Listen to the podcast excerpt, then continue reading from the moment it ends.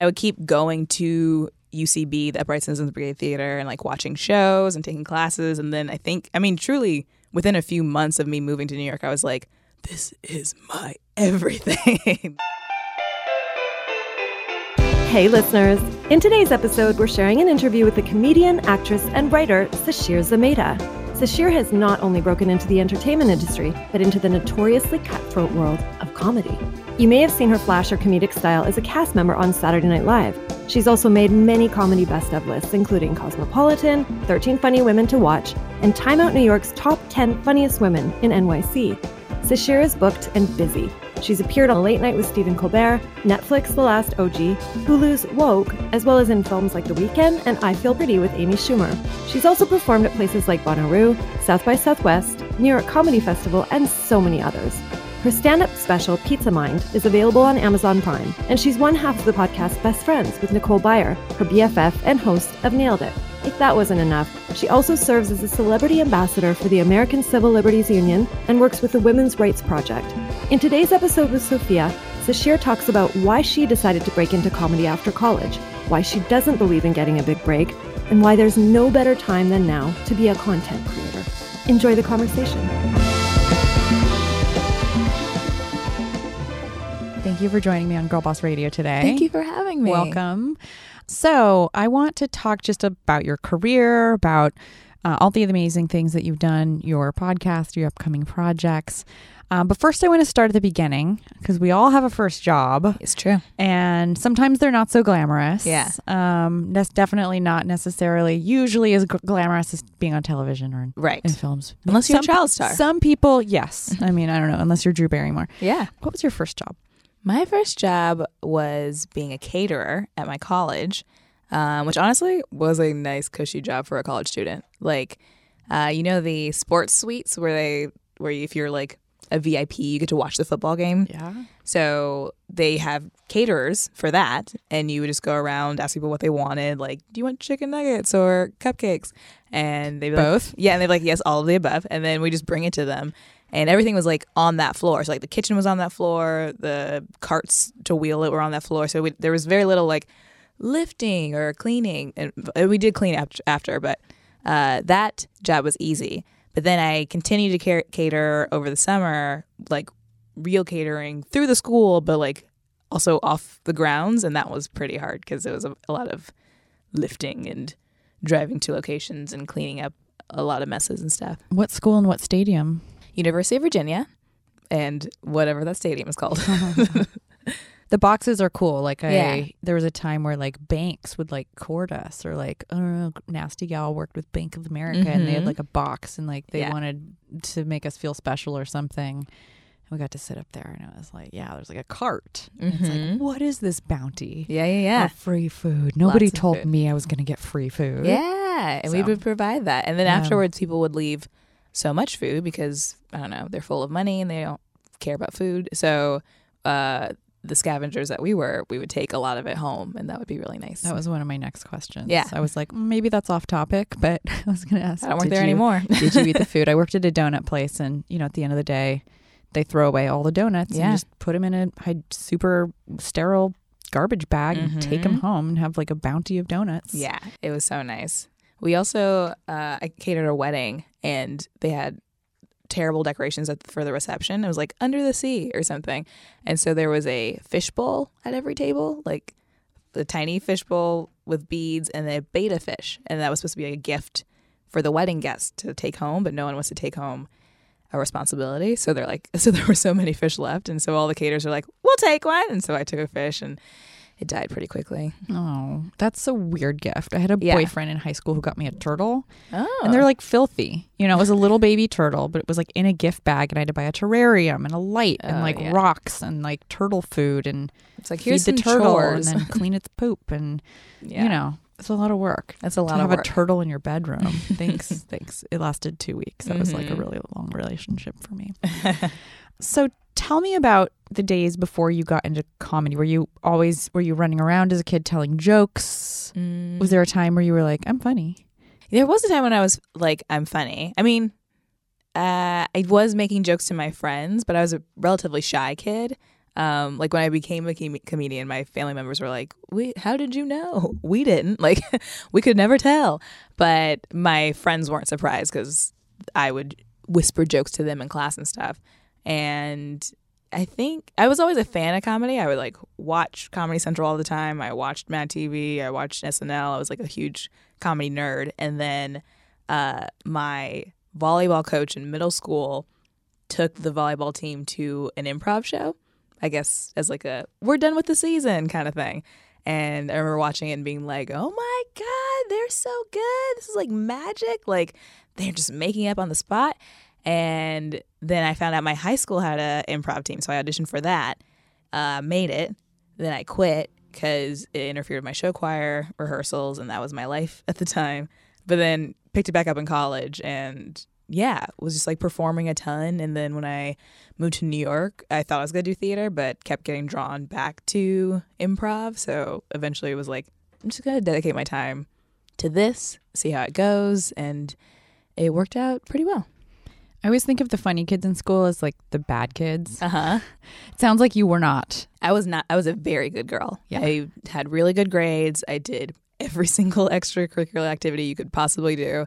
Um, yeah, and I, I definitely didn't act out. I mean, I was sarcastic, and so there were some teachers that didn't like that, but I don't think I would call myself a bad kid. So your dad was a lieutenant colonel in Yeah. the Air Force. Yeah. Was he a pretty serious guy? No, actually, no. He's a goofball. He's like very jokey, and I think that's how I was like introduced to a performer because he I I would see him do speeches all the time. Like he was like a teacher in the Air Force, and he gave speeches for some reason. I I don't know what the content was. I just know he was doing it, and so I remember watching him and being like, "Oh, yes, that's a logical thing to do is to speak in front of people." So I kind of was bred to do. I just knew like, oh yes, I I can do that too. It's not a it wasn't a fear for me. Do you think that being raised by someone with that amount of discipline affected has affected your work ethic? Mm, interesting question. Um, um, I don't think so. I mean, I think well, so he because he's in the Air Force, we moved around a ton. Uh, like I was born in Japan, we moved to Texas, Kentucky, Virginia, California, and so every couple years I was the new kid. So I feel like that, I don't know, made me kind of like have to meet new people and like tell them who I am very quickly. Like I never wanted to be like new. I wanted to be like I'm your friend right now. So I think that kind of instilled some sort of like I I guess ballsiness in me that maybe would have taken longer to develop if I had just lived in one place. Do you think humor in everyday life, like, do you use humor in everyday life to like get along or to meet new people? Or like, how do you think humor affects us in our daily lives? How can we use humor to disarm people, Yeah. to, um, you know, build relationships or get a job or negotiate or, you know, I think it is a little bit of like an enzyme for um, for people to connect with one another, and because it can be very scary. People are scared of one another. There's a lot of ego, Yeah. or you know, people get nervous. Um, how has comedy aided you, I guess, in your everyday life, or how can we use comedy to help us get by in this like very, Yeah. very s- stressful world? Well, one thing I like about comedy is that you can find people who are like minded just by the way they joke about something, or if you understand the same kind of joke, you're like, oh, you're my people. Good. Uh, so, like, you can kind of find your tribes or at least have someone to have inside jokes with. So, yeah, for friendships, for work environments, if you just like throw a joke out there to like test the waters, then hopefully someone will bite and then you know it's, it's a little more comforting. Do you do that strategically? Like throw jokes out there just to be like, all right, this is, per- is Hmm. this is the person, you know? Maybe I used to. Now it's so second nature. I, I don't know when I'm doing it.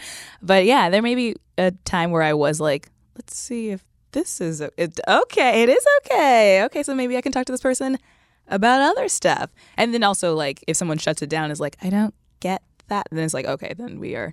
Sorry. You're not my person. So you got into comedy in high high college, yeah, we'll say college. Yeah. high school, college. When did you start taking it seriously? You couldn't Yeah. do the improv because you were doing another extracurricular activity. So um, a plus on that.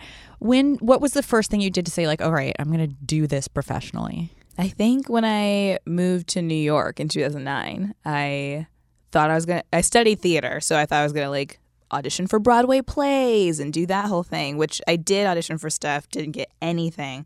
And it's like just a different grind I was not built for. I respect it, love it, but I was like, I can't, I, I can't do this right now. I need money right now. Um, and, but I would keep going to UCB, the Upright Citizens Brigade Theater, and like watching shows and taking classes. And then I think, I mean, truly within a few months of me moving to New York, I was like, this is my everything. I just fell in love so hard and so fast. And honestly, was only doing it because I, I, it was it was fun. It, like it brought me joy. And eventually, I started seeing monetary rewards from it. But like when I was first doing it, I was like, well, let's just do it because it's like just a nice thing for me to do and it's fun and also like it's a cool community of people. I'm meeting really awesome people that I want to collaborate with and like also just spend time with all the time and yeah, then eventually other people started noticing my talents and paying me for them. so tell me about Upright Citizens Brigade. That's UCB you Yes. mentioned. Not everybody Yeah. who lives in I mean it's like if you live in LA, you know that. What's Yeah. UCB? UCB is an improv. Well, it's a comedy theater. They have improv, sketch, stand up, um, alternative comedy, whatever you want. And it was created by Matt Besser, Ian Roberts, uh, Matt Walsh, and Amy Poehler, who started doing comedy in Chicago, came to New York, created a theater there, and they started teaching classes and uh, gave a space for people to perform. And it's been growing and growing and growing. And now there's a location in LA. And yeah, that's where I started. And I I knew about it because one of their touring companies came to my college my senior year, and I remember watching it and being like, I gotta go wherever they're from. And someone actually did like a they did a Q and A with the college improv groups uh, and themselves, and someone asked, "How do you get a career in comedy?" And Bobby Moynihan, who was on the team at, at the time, was like, "Oh, you just move to New York, work really really hard, and go to UCB." And I was like, "Okay." And I remember that. And then when I moved to New York, went to UCB. Also saw like Amy Poehler, Horatio Sanz, like a ton of people on stage, and I was like, "Oh, all the people I was looking up to, like when I was watching TV, came from here." And I, so maybe I should be here to do the thing that I was planning on doing. So yeah, Who else came out of that ecosystem out of UCB? so many. I mean, Zach Woods, Thomas Middleditch, Ben Schwartz, uh, Lennon Parham, Jessica, Jessica St. Clair, um, Bobby Moynihan. Um, gosh, who else? There's just so many people. Middleditch is Silicon Valley, right? Yeah. I saw him perform at UCB. Oh, yeah. Before Silicon Valley. Oh, fun. And I was like, that guy's the best person He- in the room. Who is that guy? Yeah, he's a star and he's Yeah. like such a good performer. Yeah. Um so was you started getting paid? Yeah. Was was that right away? Like how did that happen? Did people approach you? Yeah, it wasn't right away, but it was pretty fast for someone just starting comedy. So I uh, had an improv group, and it was with two other black women, which was very rare at the time. So I think people were like really excited about us and came to our shows. So um, my manager came to a show and saw me, and then called me in and, and signed me. And then I started like going out for commercial auditions and booking some of them. So that's how some income came. Same with my commercial agent like saw me perform. So like people just see you do something good and they're like, I want to make money off of that. um, so yeah, it was a huge help. And also that's how like SNL found out about me. The artistic director of UCB like you know gave it was like, hey, you should come to this show and see these girls perform. They're killing it. And they came and asked us to send tapes and audition in person and do the whole thing and yeah, then eventually paid off. Do you think it's important to have an agent? Um, I think starting out, it's important to have an agent. I think event- at some point in time, it's like people don't, people can just talk to you and be like, oh, you're Jennifer Lawrence? Just come here. like, we need you for this movie. Uh, but yeah, definitely in the beginning because they're like selling you. They're they're the people who are like getting into doors and being like, you gotta see this kid, and otherwise you you may not you be maybe a kid who no one sees for a extra, while. extra. extra. Yes. Amanda. Hey, listeners! Exciting news! We're launching the Girl Boss Goal Setting Workshop series, and we want you there. We're still working out a few of the details, but wanted to give you a sneak preview. Tickets will be 40 bucks a pop, and the courses are open to you, your West Coast cousins, your cool friend in Paris, and any other girl bosses around the world. No matter where you are, this is the perfect opportunity to make 2021 your year. Courses start soon, so stay tuned for details or check our Instagram. We can't wait to see you there. For those of us who want to get into entertainment in any capacity or comedy, how would you how would you recommend going about finding an agent? Mm, uh, there's so many Wait till they find you. Kind of, yeah. I mean, yeah, they're ideally they are trying to keep their uh, fingers on the pulse of comedy and entertainment. So, uh, if you are creating your own material, that is a great way to get seen and noticed because people will like send your videos to other people or or just say, "Hey, you guys see this one person show at this theater or whatever." It's amazing, and that's one way to do it. Um, I think there's like I don't know classes you can take where you meet people, but I, I, those are sometimes scams. But Get out there. honestly, just create your own stuff. That's that's what's worked for me for everything. Anytime like uh, I got to like the next level of my career, or like gotten a new job or something, or just got hired off just because someone liked me, it's because they saw me do a thing that I created, and that's what I would recommend to anybody who's trying to do that. Of those moments, what would what would you say your proudest is? Oh, well, at UCB, uh, I there's you can audition for a house team. I auditioned maybe three times and didn't get on a team, and the group that I created with two of my friends, same deal with them. They also auditioned a bunch and didn't make it. Um, but then like we ended up getting our own r- run at the theater, and that was like a big deal, and also not a thing that would happen to indie teams. So uh, it was it was nice because like that was like a clear moment where it's like, oh, you know what? I don't have to wait for someone to say yes. I'm just gonna make my own thing, and then see what happens. And that turned out to be way more fruitful than waiting. So when you started getting that early work, were you also working another job or you know when you first started out, were you going to UCB, was there were you doing was this your side hustle or were were you working like full-time, part-time somewhere else? Yeah. When I first got to New York, I worked at AmeriCorps, which is like the Peace Corps, but in America. And I found out about this program because Michelle Obama did a interview for Newsweek or something and mentioned it. And I was like, oh, this sounds nice. And they had like, um, it was all nonprofit work, but they had like artistic ventures within it. And that's what I was interested in. So I worked at a community development organization in Bed-Stuy that had like a youth arts academy where they taught African drumming and dance to kids in the community, and I helped with their, their social media, media and their like organization stuff in the background. But yeah, And now you are the ACLU's celebrity ambassador for women's rights. Tell me a little bit about that. uh, it's great. I they approached me a few years ago, which is really great, and you know makes me feel very proud that they saw my work and thought it aligned with what they were doing, and were like, "Can you be our mouthpiece?" And I was like, "Hell yeah!" So uh, basically, what I do is just whatever they need to be done. So if there's an issue they want to highlight or a cause they want to promote, I w- will talk to them about like how can we best get this out to the people. So like I've written sketches for them, I've written essays for them. Uh, I'll go to events and talk or do stand up or whatever you want. But uh, yeah, I think it's a good way for me to like still fulfill that like um, social justice side of my work and also perform at the same time. So yeah, it's it's been a good relationship. For those of us that can't necessarily donate to the American Civil Liberties Union, Mm-hmm.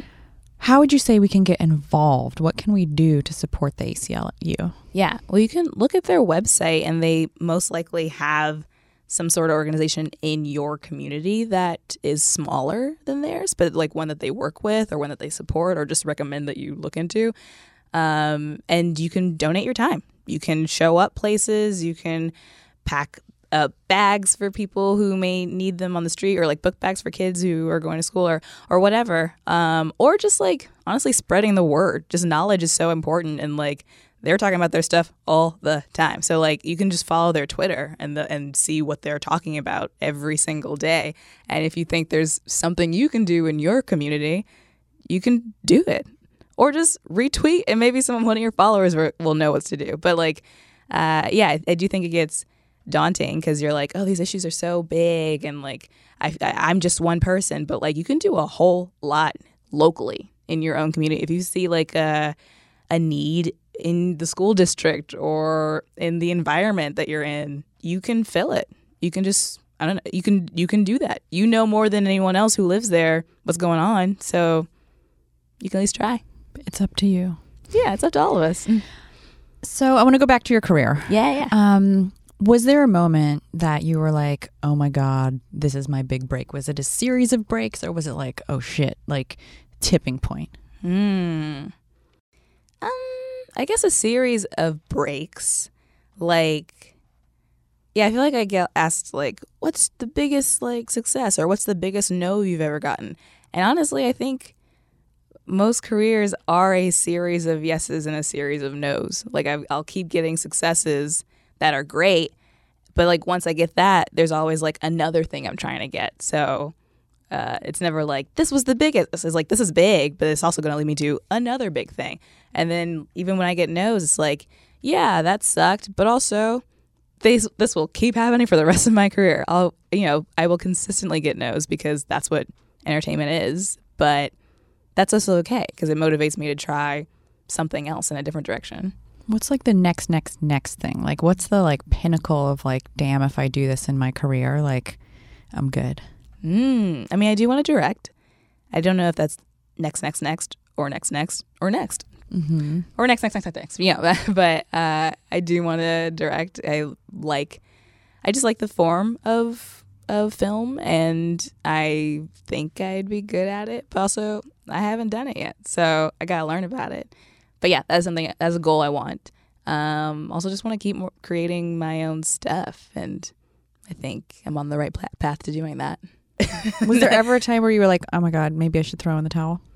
No. Okay. Doesn't sound like it. Yeah, I'm really confident. I'm really confident in what I got. So I feel like I was like, there's there's no way it won't go well, and maybe that's dumb, but I don't know.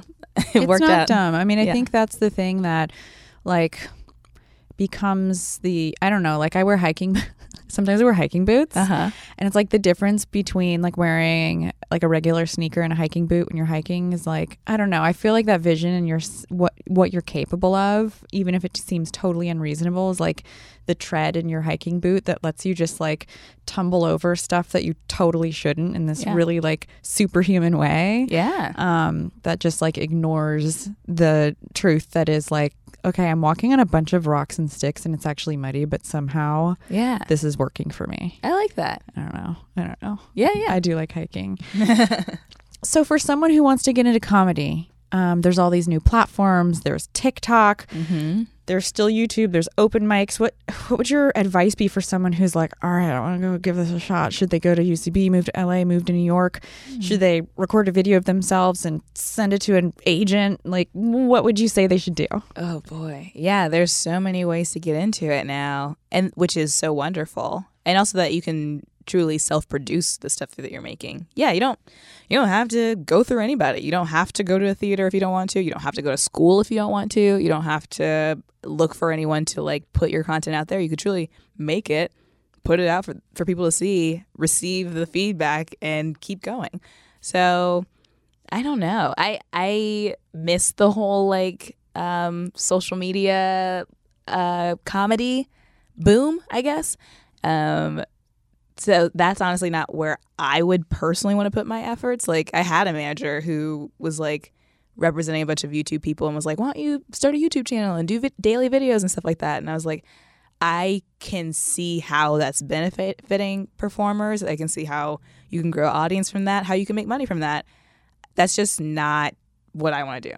And that- and I can and also I'm uh, not, I'm not even trying to shit on it. I can see how much work goes into it. It's a lot of work that I don't want to do. So for people who want to do that, do it. But if you don't want to, don't do it because you think it's going to like get you numbers really quick. Unless you don't care about the content or artistry of your work and you just and that is your goal, then that's fine. But if you care about your artistry and like the the work you're putting out there and your voice, then I would say write. Write a lot, write for yourself, write for other people, meet other people, collaborate with people. Um, take classes if you can. If not, there's a ton of information for free online. Um, yeah, So it sounds like you really only put your time into things that you have your heart in. yeah. Have there been times where you've turned down, you know, it sounds like, okay, it's like, uh, yeah, there's money here, agent, great, thanks so much. You can make money on me if I do this. But you know what? This falls outside of my thesis Yeah. of what makes me happy. Is there an example of, of, of great opportunity or mediocre opportunity that you've turned down where the money could have been good? Huh, I'm trying to think. I've definitely, I mean, I've been saying no for years. So I'm honestly trying to, can't think of anything specific because it, it leaves my brain as soon as I say no. Um, That's good. More room for yes. yeah. Um, I mean, I mean, recently I said no to some stand-up gigs because they didn't want to pay me as much as I'm worth, and like, and that sucks because it's like I can do that. I can go to this town and do stand-up, and I love doing stand-up, and out it'll be some money and some audience, but it's still like, no. If word gets out that I'm going places for this much money, then that's how much money I'm gonna get. So no, I'll come to your town when you pay me as much as I'm I'm owed. Good for you. Yeah. How do you think about longevity? You know, because there can be like flash in the pan Yeah. moments for people who just say yes to everything, and then it's like, all right, we're we're we've seen enough of you, or um, mm, they do something stupid. or, you know, it's like a, a whole world of that right now. But how do you think about you know a sustainable career in comedy? You know, is there Yeah. an approach you have, or someone whose career you really admire, who's done a great job of that? Mm. I mean, I admire Sarah Silverman's career and her as a person. Like, I think she's she does a really good job of like coming out with new specials like every two or three years, as opposed to being like every year is a new hour. Because some people are good at that, but some people also do it because they're getting money now. And I mean, no one's offering me offering me millions of dollars for a special every year, so I don't know what I would do. But it is nice when a comedian takes their time to create new content that actually um, is like putting the writing at the forefront, um, as opposed to like here's just me, More stuff. yeah, here's more of me, and people are like, yeah, we had you last year, but what's different? Got a contract, do more stuff. Yeah. better do the stuff. yeah. What's the anatomy of a good joke? Mm. Um. Damn. I mean, a good joke could be so many things. Like I've heard good jokes that are like one-liners, where it's like a very, uh, you know, mathematical setup punch. I've also heard heard great jokes that are like eleven-minute stories where you don't laugh until the end. So I don't know. I think well, what I like personally is uh, people being personal. like when people are revealing something about their life and I can connect to it in a way or not and and appreciate this person's journey. Uh, some people don't like that. Some people are like, get to the jokes, put, funny person, you know. but uh, that's okay too. There are also comedians who do that. But I I like hearing people learn something or grow from something, um, or talk about how they were the asshole. And and also, and I feel like an audience can really relate to that, because we're all humans, and I feel like comedy and especially stand up is a very like old school like uh oratory medium where it's like you can just stand in front of a group of people talk to them and they can connect with you. And i think that's great. And when you offer yourself up and are vulnerable i think that's when the best magic happens And that's really scary to do.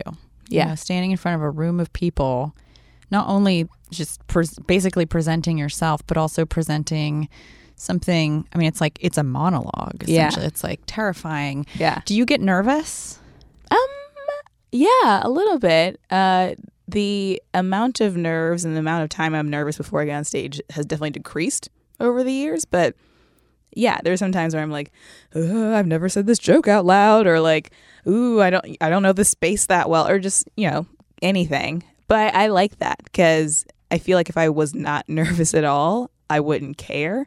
And I've been not nervous on stage before, and the show is like fine. I'm just I'm like too loose, or I don't know, in my head thinking about something else because I'm like a robot, and that doesn't make a good performance. So like I do like the nerves because it does propel me to be more engaged.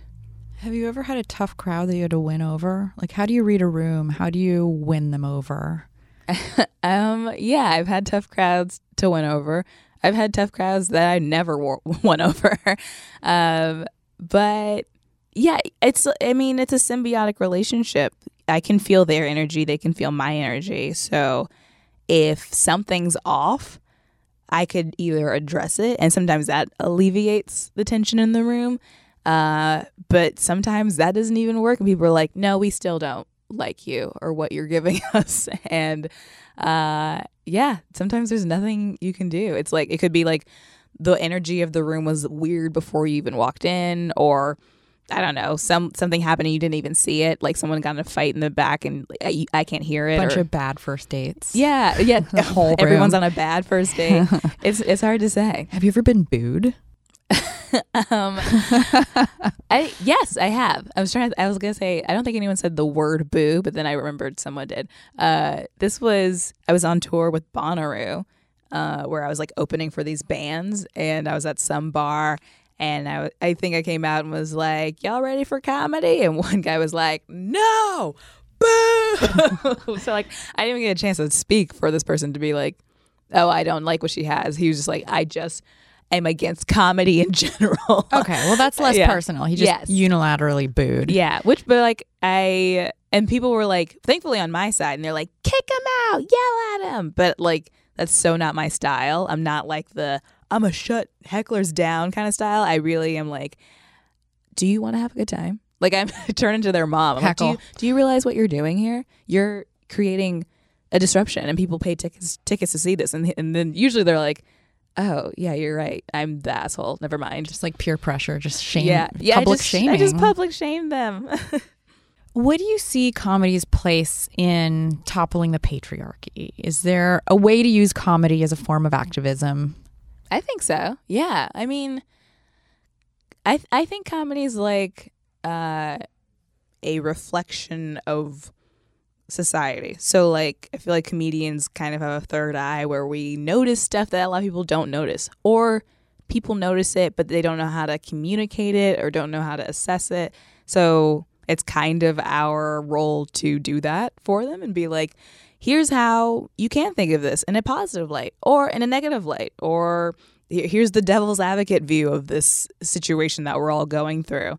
Um, but yeah i think i mean like people learn about stuff through comedy because they're more their guard is down. They're like more open to laugh about it and be like oh wait that is kind of fucked up. Like i mean many women uh, were accusing bill cosby of rape and that was like public information for years and it wasn't until Hannibal Buress said it on stage people were like wait a minute what and then like you know that ha- all really catapulted a whole movement of trying to get this person in prison and it worked but like it took took a comedian casually saying it on stage for people to be like oh i guess that is fucked up you know Where is he right now?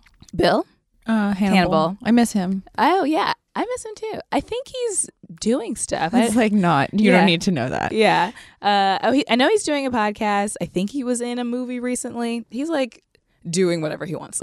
So you have a podcast. I have a Speaking podcast. of podcasts, Yeah. it's called Best Friends. Yeah. with your best friend. with my best friend Nicole Byer. Tell me about your podcast. It's fun. It's uh, it's just us talking. It's essentially what we would be doing on her couch anyway. Um, but we also answer advice. Like people can write in or call in and ask for friendship advice, which I didn't realize the range of questions we get. Like people, I thought people would be like, "I'm the third wheel and my best friend's in a relationship." We get those, but uh, we also get ones that are like about money or like family stuff or jealousy or it just like it runs the gamut and it's really nice because it makes us think about our friendship more and also makes us just think about friendships as a relationship in general because there's so many things that talk about romantic relationships like how to get one how to keep one etc but there's not too many things talking about like friendships and how important that is to a life because it is. It's extremely important What is the power of a of a of a strong female friendship? Oh man. I mean, I think a strong female friendship can like truly change your life. Like I met Nicole when I started doing UCB 10 years ago. And we've been working together and we've traveled together and we are truly each other's best friends. And I think it's it's really great to have someone grow with you and change and call you out when you need to be called out and support you when you need support. And it, I don't know, it's nice to to be with somebody who who gets you. And I feel like best friends inevitably have tiffs at some point. Yeah. Have you guys ever had a tiff? Was there a time you had to make up? Who like Yeah. how do you deal with that? It happens Mm. with all best. It happens with all best friends, uh, and consistently because it's a relationship, and like you know, there's got to be times where your gears are grinding and you can't figure out why. Uh, we had some trouble when she moved to LA. I was we were we both met in New York, lived there. She moved to LA maybe in like 2012 or 13, and I stayed in New York, and it was a little tough because it felt like we well she she thought I was moving on past her. Like, you're getting all these new friends, you got a new job, you got a man, this and that. And I'm like, but you also have new friends and you also have a job and like you're also doing these things. It just feels worse because we're not in the same place and like in the same location, like in the same state. Uh and so that was growing pains we had to get through because it sucked because we were far apart and we couldn't see each other every day like we used to. But we I don't know. We we worked it out through talking about it. Just I feel like communication is the best way to work through something. And we just we had many talks about it and realized like, oh, it doesn't matter what the other person's going through or what stage they're at. We're still gonna love each other. So it's okay. So you recently did a romantic comedy called The Weekend that you've been talking about a lot on social media. And I know it's out now on streaming platforms. Yeah. Can you tell me about it? Yes, it's fun. It's a romantic comedy with me, Y'lan Noel, DeWanda Wise, uh, Tone Bell. Kym Whitley plays my mom, which is amazing. Stella Meghie is the writer director, and it's um it's a romantic comedy where I play a comedian who's in love with my ex, and my ex has moved on with someone else, and so not letting go. I invite my ex to my mom's bed and breakfast. He brings his girlfriend. It's an awkward love triangle. And then someone else uh, who's not even in our group checks into the bed and breakfast.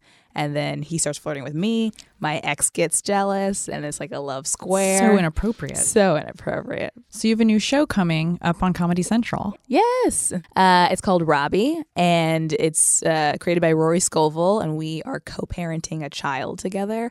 And I think it's really fun. Like, we deal with like religion and race and other things, but it doesn't feel like heavy handed because it's comedy. And I think that's uh, people are going to like learn a lot of stuff, but in a way that's disarming and fun. There's a few questions I ask everybody that comes on Girl Boss Radio. Mhm. And one of them is surrounds this concept of success. You know, I think it's easy to say, Sasheer, you're so successful, and you are in so many ways, but success means many things. Yeah. Uh, what is your concept of success right now? My concept of success is doing something that moves me. So I could do something that doesn't pay me that much money, but if it feels fulfilling in some way, it's worth it to me. And which I have done recently. Like I want to be able to learn something or grow in some way. So like if I do a project that's like you know, I don't get that much screen time, but I get to play a fun character that I've never played before. Or I don't get that much money, but I get to work with this director who I've been dying to work with. Whatever the thing is, I just want to feel like I'm moving up a level in some aspect of my life. We also have this thing called Girl Boss Moments. Uh-huh. That our digital community and girlboss.com share all day long. Something we talk about every Monday here as a team um, here at, at Girl Boss. Mhm. And we just had the that meeting this morning. And it's really a time in your most recent history where you're just proud of something. Yeah. Um, personally, professionally, it could be like I took my dog for a walk, or it could be like I landed a role that like is my dream role. What was your most recent Girl Boss moment? I'd say my most recent one is uh, well, I'm working on a stand up special and I've gotten a bunch of no's, which is honestly great because now I just get to do it on my own. Like, I maybe had like two seconds of where I was like, oh, that sucks. But then I was like, oh, I don't have to wait for a yes. So I'm just doing it and I'm learning how to produce it, which is also a skill that I want. So I'm, I, I feel very excited for this new journey and also like excited to learn about all the intricacies of what's goes into creating something like this and I get to control it which is something I didn't really get to do last time so I'm very excited to really have more ownership of this process and um, come away with something I think will be really cool.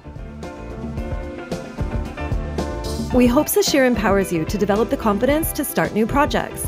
Keep up with Sasheer on Instagram and Twitter at The Sheer Truth. Share your love for Girl Boss Radio and this episode on Instagram, Insta Stories, TikTok, Twitter, and Facebook.